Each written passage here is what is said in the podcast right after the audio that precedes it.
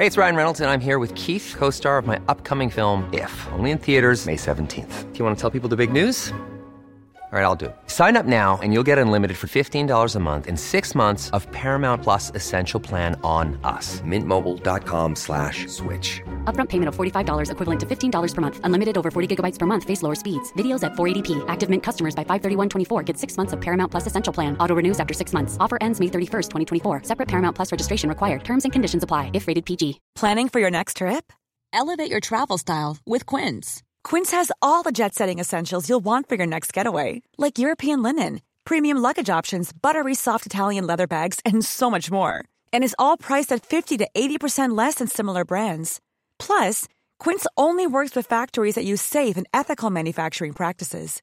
Pack your bags with high-quality essentials you'll be wearing for vacations to come with Quince. Go to quince.com/pack for free shipping and 365-day returns. Hiring for your small business? If you're not looking for professionals on LinkedIn, you're looking in the wrong place. That's like looking for your car keys in a fish tank.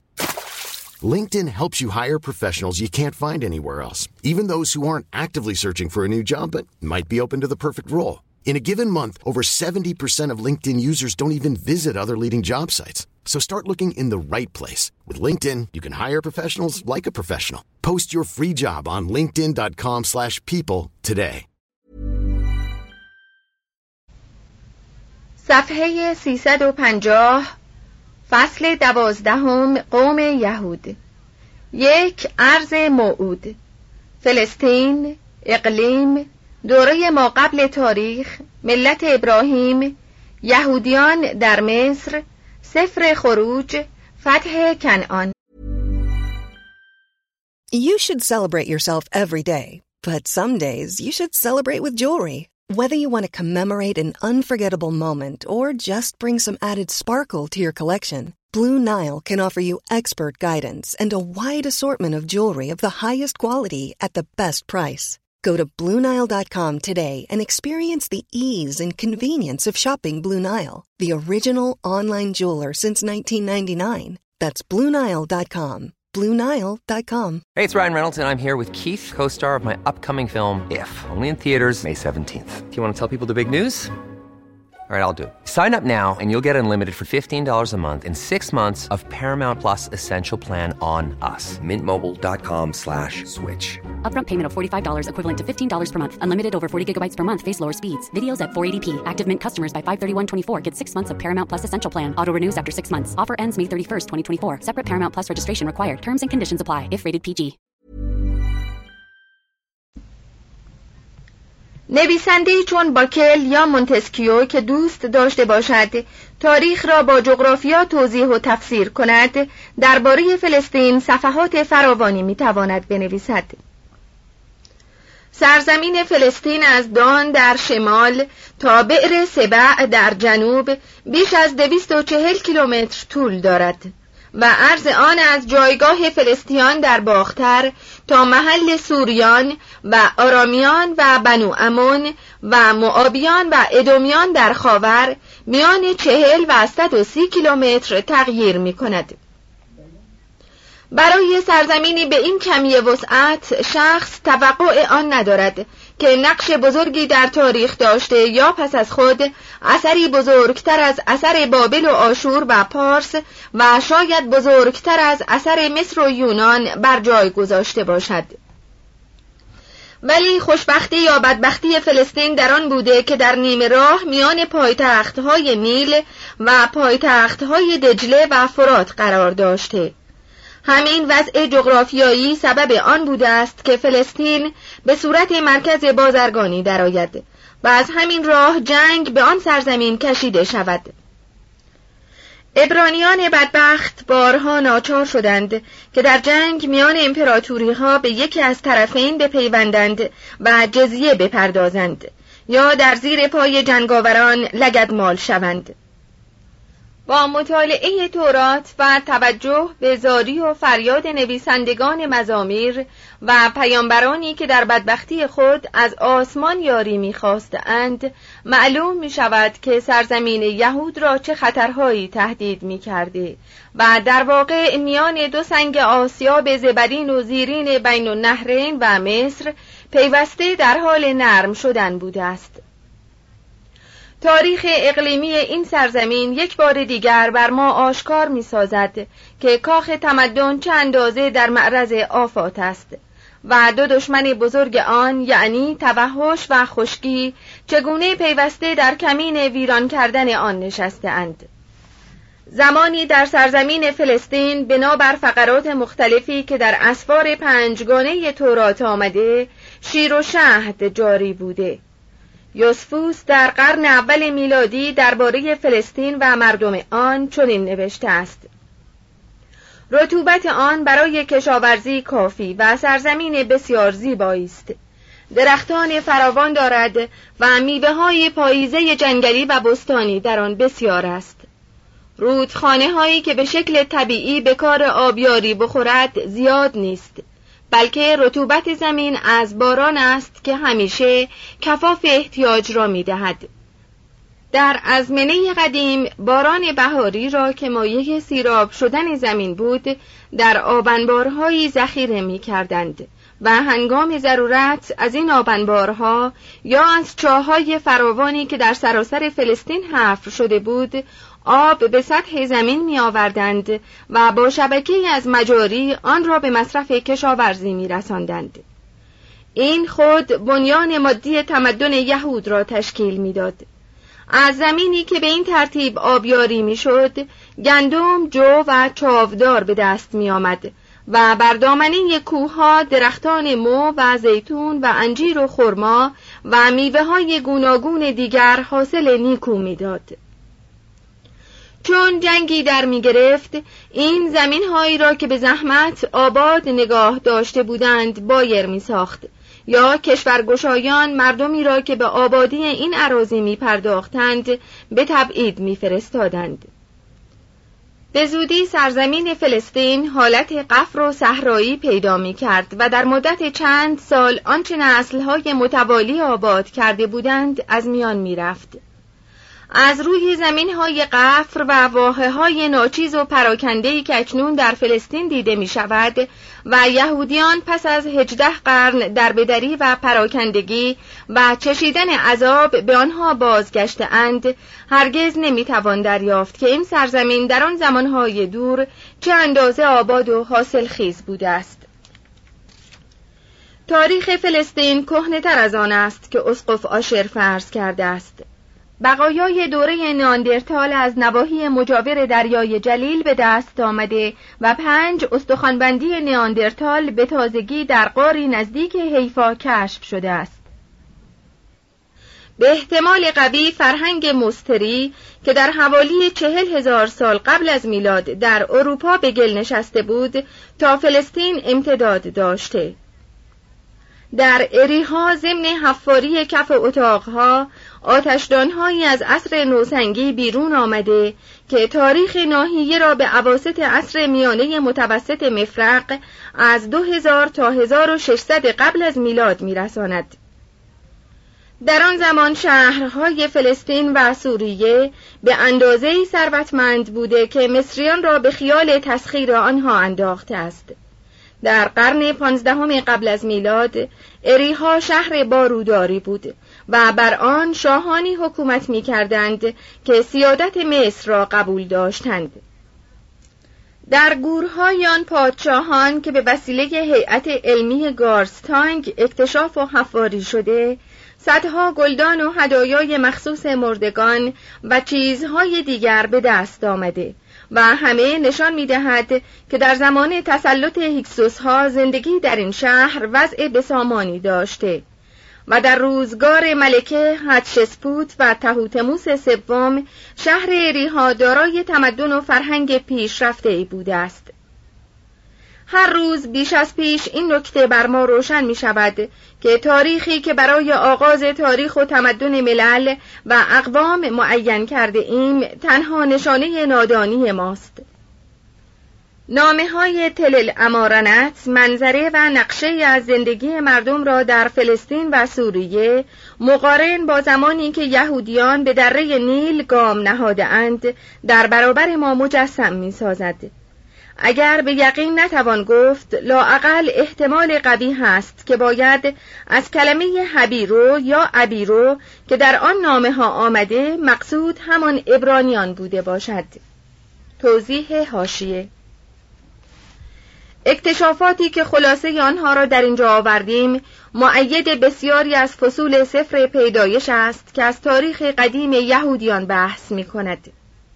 اگر از معجزات و فرق عادات مندرج در تورات چشم بپوشیم باید گفت که مطالب تاریخی آن کتاب به صورت کلی و بدون وارد شدن در تفاصیل از بوته نقادی علمی و اکتشافات باستانشناسی درست بیرون می آید. و هر سال که میگذرد آثار و اسناد تازه‌ای به دست میآید که معید نوشته های عهد قدیم است مثلا بر پاروهای سفالی که به سال 1935 در تل الدویر از زیر زمین بیرون آمد نوشته های عبری نقش شده که به صحت قسمتی از مندرجات کتاب پادشاهان و تورات گواهی می‌دهد. بنابراین نوشته های تورات را باید تا زمانی که خلاف آنها به ثبوت نرسیده به صورت موقت صحیح بدانیم رجوع کنید به کتاب مصر و اسرائیل تعلیف پتری چاپ لندن سال 1925 صفحه 108 ادامه متن یهودیان چنان معتقد بودند که ملت ابراهیم از شهر اور واقع در سومر مهاجرت کرده و در حوالی 2200 سال قبل از میلاد و هزار سال قبل از موسی در فلسطین مستقر شده اند. پیروزی ایشان بر کنعانیان همان استیلای ابرانیان بر زمینی بوده است که خدا به آنان وعده داده بود. آمرافل که در سفر پیدایش به عنوان شاه شنقار در آن ایام به نام وی اشاره شده محتملا همان آمراپل پدر همورابی است که پیش از وی بر بابل سلطنت می کرده است در منابع معاصر هیچ اشاره مستقیمی به خروج یهودیان از مصر یا تسخیر کنعان نشده و تنها اشاره غیر مستقیمی بر روی یکی از کتیبه های مرنپتاه فرعون مصر حوالی 1225 قبل از میلاد موجود است که قسمتی از آن را در اینجا نقل می کنیم. شاهان مغلوب شدند و گفتند سلام تهنو ویران شد سرزمین هتی ها آرام گرفت کنعان به یقما رفت و شر بر سر آن فرو ریخت. اسرائیل غمگین شد و دیگر تخمه او بر جای نیست. فلسطین بیوزنی برای مصر شد. همه سرزمین ها متحد شدند و آرامش بر همه حکم فرما شد. هر که آشوبگر بود در بند شاه مرنپتاه درآمد. این گفته ها دلیل آن نیست که مرنپتاه همان فرعونی باشد که بنی اسرائیل در زمان وی از مصر بیرون رفته اند. تنها چیزی که از آن دستگیر ما می شود این است که سپاهیان مصر بار دیگر بر فلسطین دست برد زده اند. نمی توانیم بگوییم که چه وقت یهودیان به مصر درآمده اند یا اینکه درآمدن آنان به این سرزمین آزادانه بوده یا به صورت بندگان و اسیران ایشان را به مصر برده اند. توضیح هاشیه شاید رفتن بنی اسرائیل به مصر پس از تسلط هیکسوس ها بر آن سرزمین بوده و تصور می کرده اند که چون هیکسوس ها قومی سامی هستند در مصر تحت حمایت ایشان قرار خواهند گرفت پتری با اعتماد بر تورات که مدت اقامت یهودیان را در مصر 430 سال می نویسد تاریخ ورود این قوم را به دره نیل سال 1650 قبل از میلاد و تاریخ خروج آنان را سال 1220 قبل از میلاد می داند. ادامه متن شاید بهتران باشد چون این فرض کنیم که نخستین مهاجران یهودی به مصر عده کمی بوده اند و چندین هزار اسرائیلی که در زمان حضرت موسی در مصر بوده اند نتیجه توالد و تناسل فراوان این قوم بوده است و مانند عادت همیشگی این ملت هر وقت شکنجه و عذاب بیشتری می اند عددشان بیشتر می شده است. داستان بندگی یهودیان در مصر ماجرای کار کشیدن بردبار از آنان در ساختمانهای بزرگ و سرکشی و فرار یا مهاجرت ایشان به آسیا در ضمن خود آثار و علایمی دارد که از صحت اساس آن حکایت می کند و البته مانند همه داستانهای تاریخی دوره های قدیم خاورزمین با بسیاری از گفته های عجیب و حوادث فوق و طبیعه در هم آمیخته اند. حتی داستان موسا را نباید بدون بحث و تحقیق و از روی شتاب زدگی رد کنیم ولو اینکه آموس و اشعیا که خطبه های ایشان ظاهرا یک قرن مقدم بر زمان تعلیف اسفار پنجگانه تورات بوده است هیچ نامی از موسا نبرده باشند.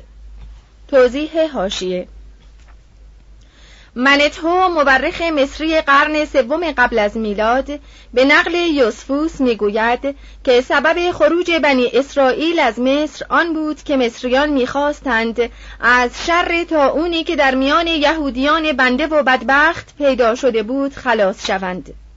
همو می‌گوید که خود موسی کاهنی مصری بود که به تبلیغ در میان یهودیان مجزوم پرداخت و قواعد پاکیزگی را که در میان کاهنان مصری معمول بود به آنان آموخت.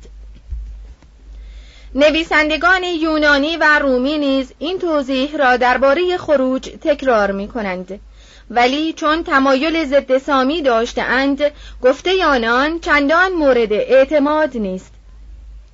در تورات آیه است که گفته وارد را که خروج بنی اسرائیل را نوعی اعتصاب از کار می شمارد تایید می کند و آن آیه این است. پس پادشاه مصر به دیشان گفت ای موسا و هارون چرا قوم را از کارهای خود باز می دارید به شغلهای خود بروید. موسا پیش از آن که نامی یهودی باشد نامی مصری است. و شاید شکل کوتاه شده احمس بوده باشد. استاد گارستانگ عضو هیئت علمی مارستن وابسته به دانشگاه لیورپول اظهار می‌دارد که در گورهای شاهان اریها مدارکی به دست آورده که از روی آنها ثابت می شود موسا درست در سال 1527 قبل از میلاد به وسیله شاهزاده خانومی که پس از آن به نام حتشبسوت ملکه بزرگ مصر شد نجات یافت. و در دربار او ترقی کرد و از ندمای او شد و در زمانی که دشمن این ملکه یعنی تهوتموس سوم به تخت نشست از مصر گریخت. وی معتقد است که آثار بازمانده آن گورها داستان سقوط اریها را تایید می کند این دانشمند تاریخ سقوط را حوالی 1400 قبل از میلاد و تاریخ خروج را حوالی 1447 قبل از میلاد می داند. چون این تاریخ ها با تکیه بر ظرف های سفالی و سوسک های موجود در آن گورها تهیه شده با شک آمیخته به احترام باید آنها را پذیرفت ادامه متن در آن هنگام که موسی بنی اسرائیل را به کوه سینا هدایت می کرد در راه پیمایی خود از همان طریقی می رفت که هیئت‌های مصری اکتشاف و استخراج فیروزه هزار سال قبل از وی از آن راه ها آمد و شد می کردند.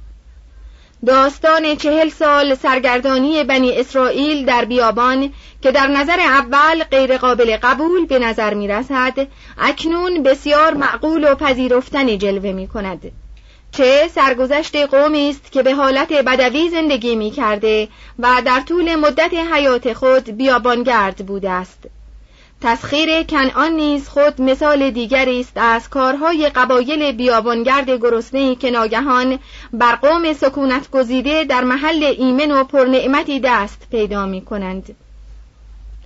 فاتحان هر اندازه توانستند از کنعانیان کشتند و با آنان که زنده ماندند زناشویی کردند کشتار و خونریزی حدی نداشت چنانکه از کتاب مقدس برمیآید این قتل عام به فرمان خدا و برای رضای او صورت گرفته است جد اون در آن هنگام که دو شهر را مسخر کرد 120 هزار نفر از مردان آنجا را کشت تنها در سالنامه های آشوری است که چنین کشتار بیش از اندازه و آسانی شمارش کشتگان در جنگ ها را می تواندید. گاهی در اخبار آن زمان خوانده می شود که زمین از جنگ آرام گرفت. موسا سیاستمدار و پرحوصله بود. ولی یوشع خشکی و درشتی جنگاوران داشت.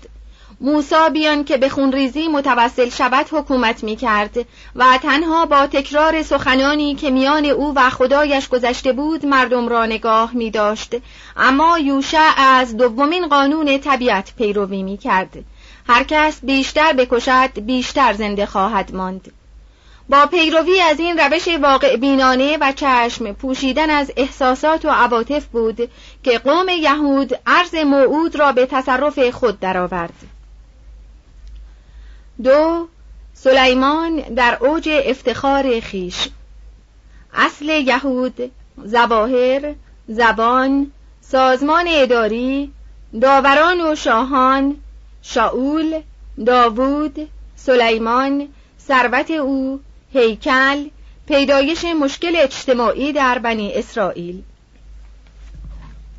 تنها چیزی که درباره اصل نژادی یهود می‌توان گفت این گفته مبهم است که آن قوم از نژاد سامی بوده و با سامیان دیگر ساکن آسیای باختری وجه تمایز و اختلاف دقیقی نداشتند تاریخ یهود است که سازنده این قوم به شمار می رود نه اینکه یهودیان تاریخ خود را ساخته باشند.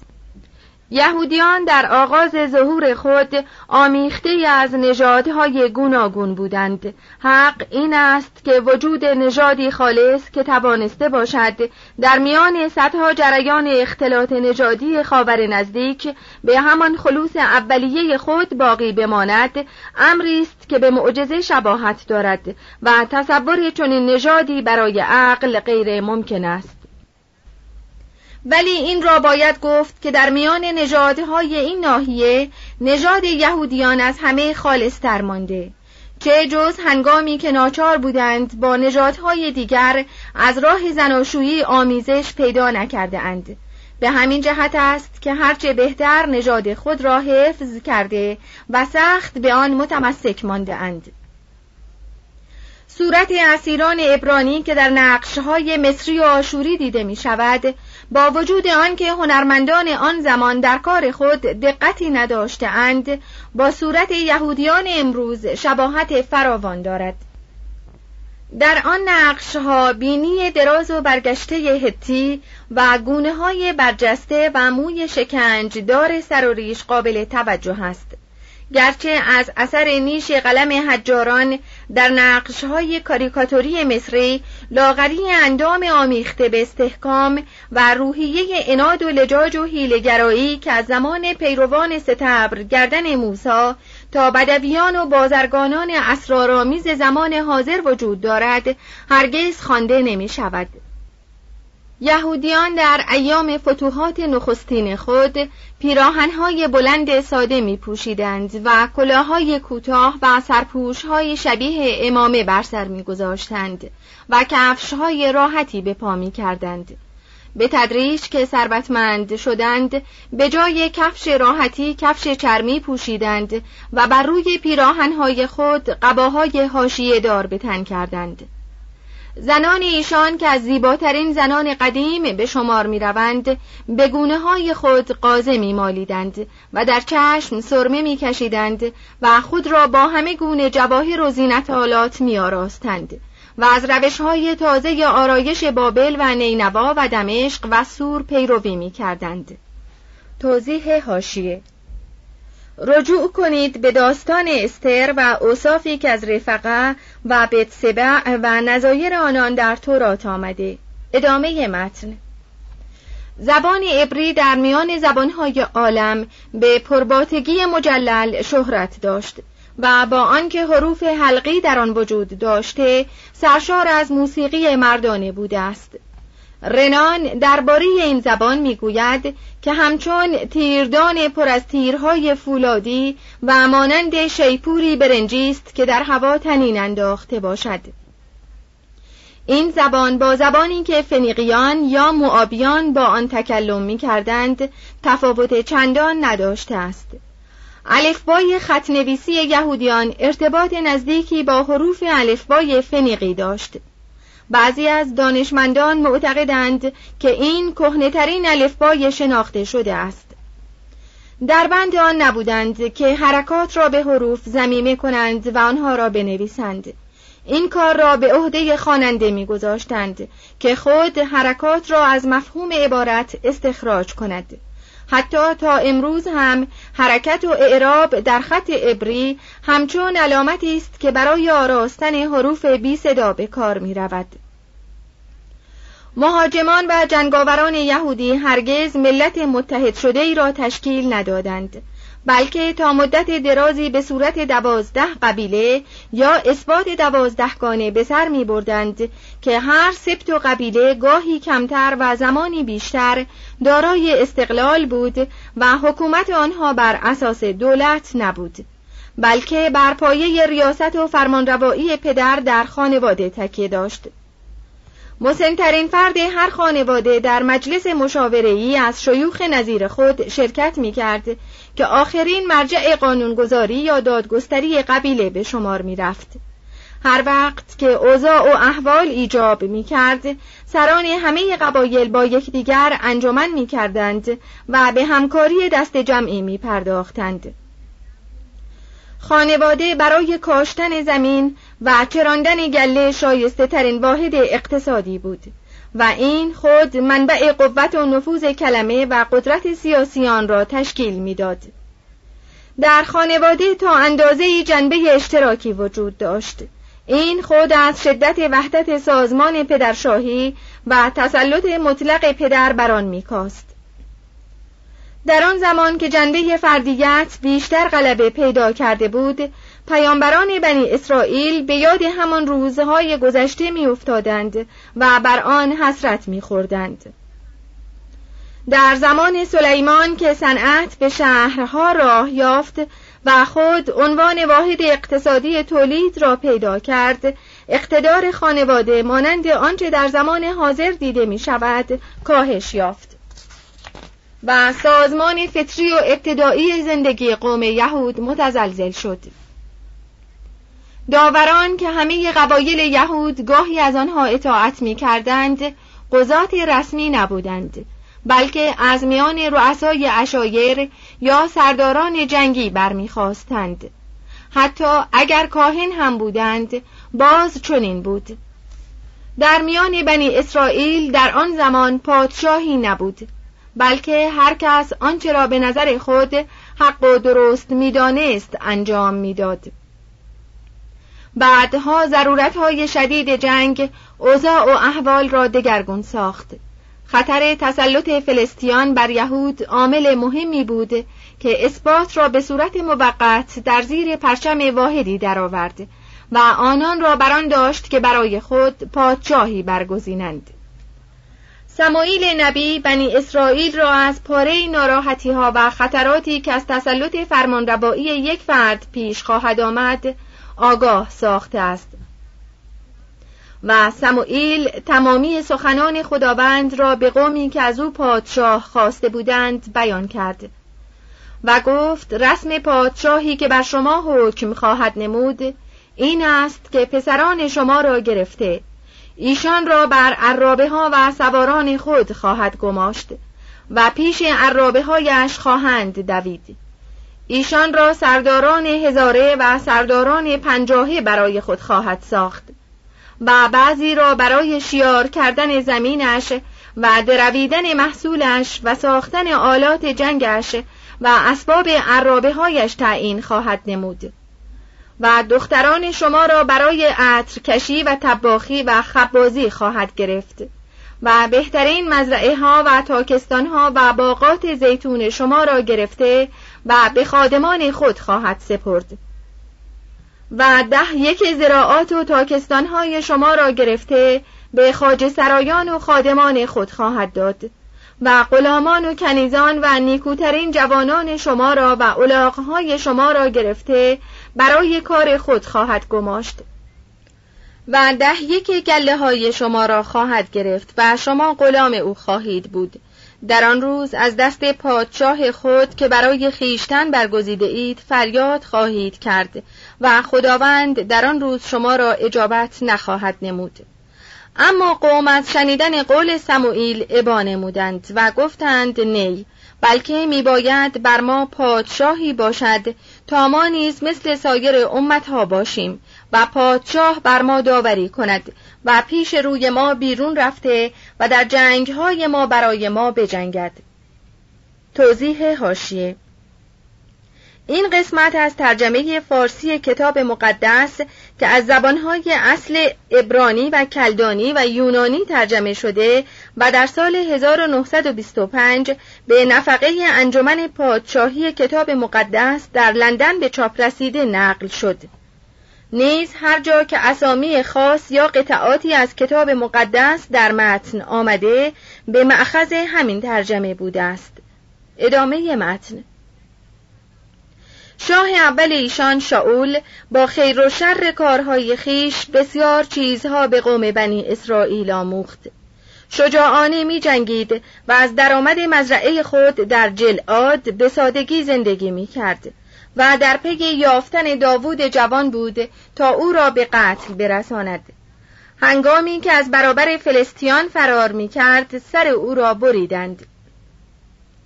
یهودیان پس از وی به زودی دریافتند که جنگ های جانشینی بر تخت سلطنت از لوازم حکومت سلطنتی است.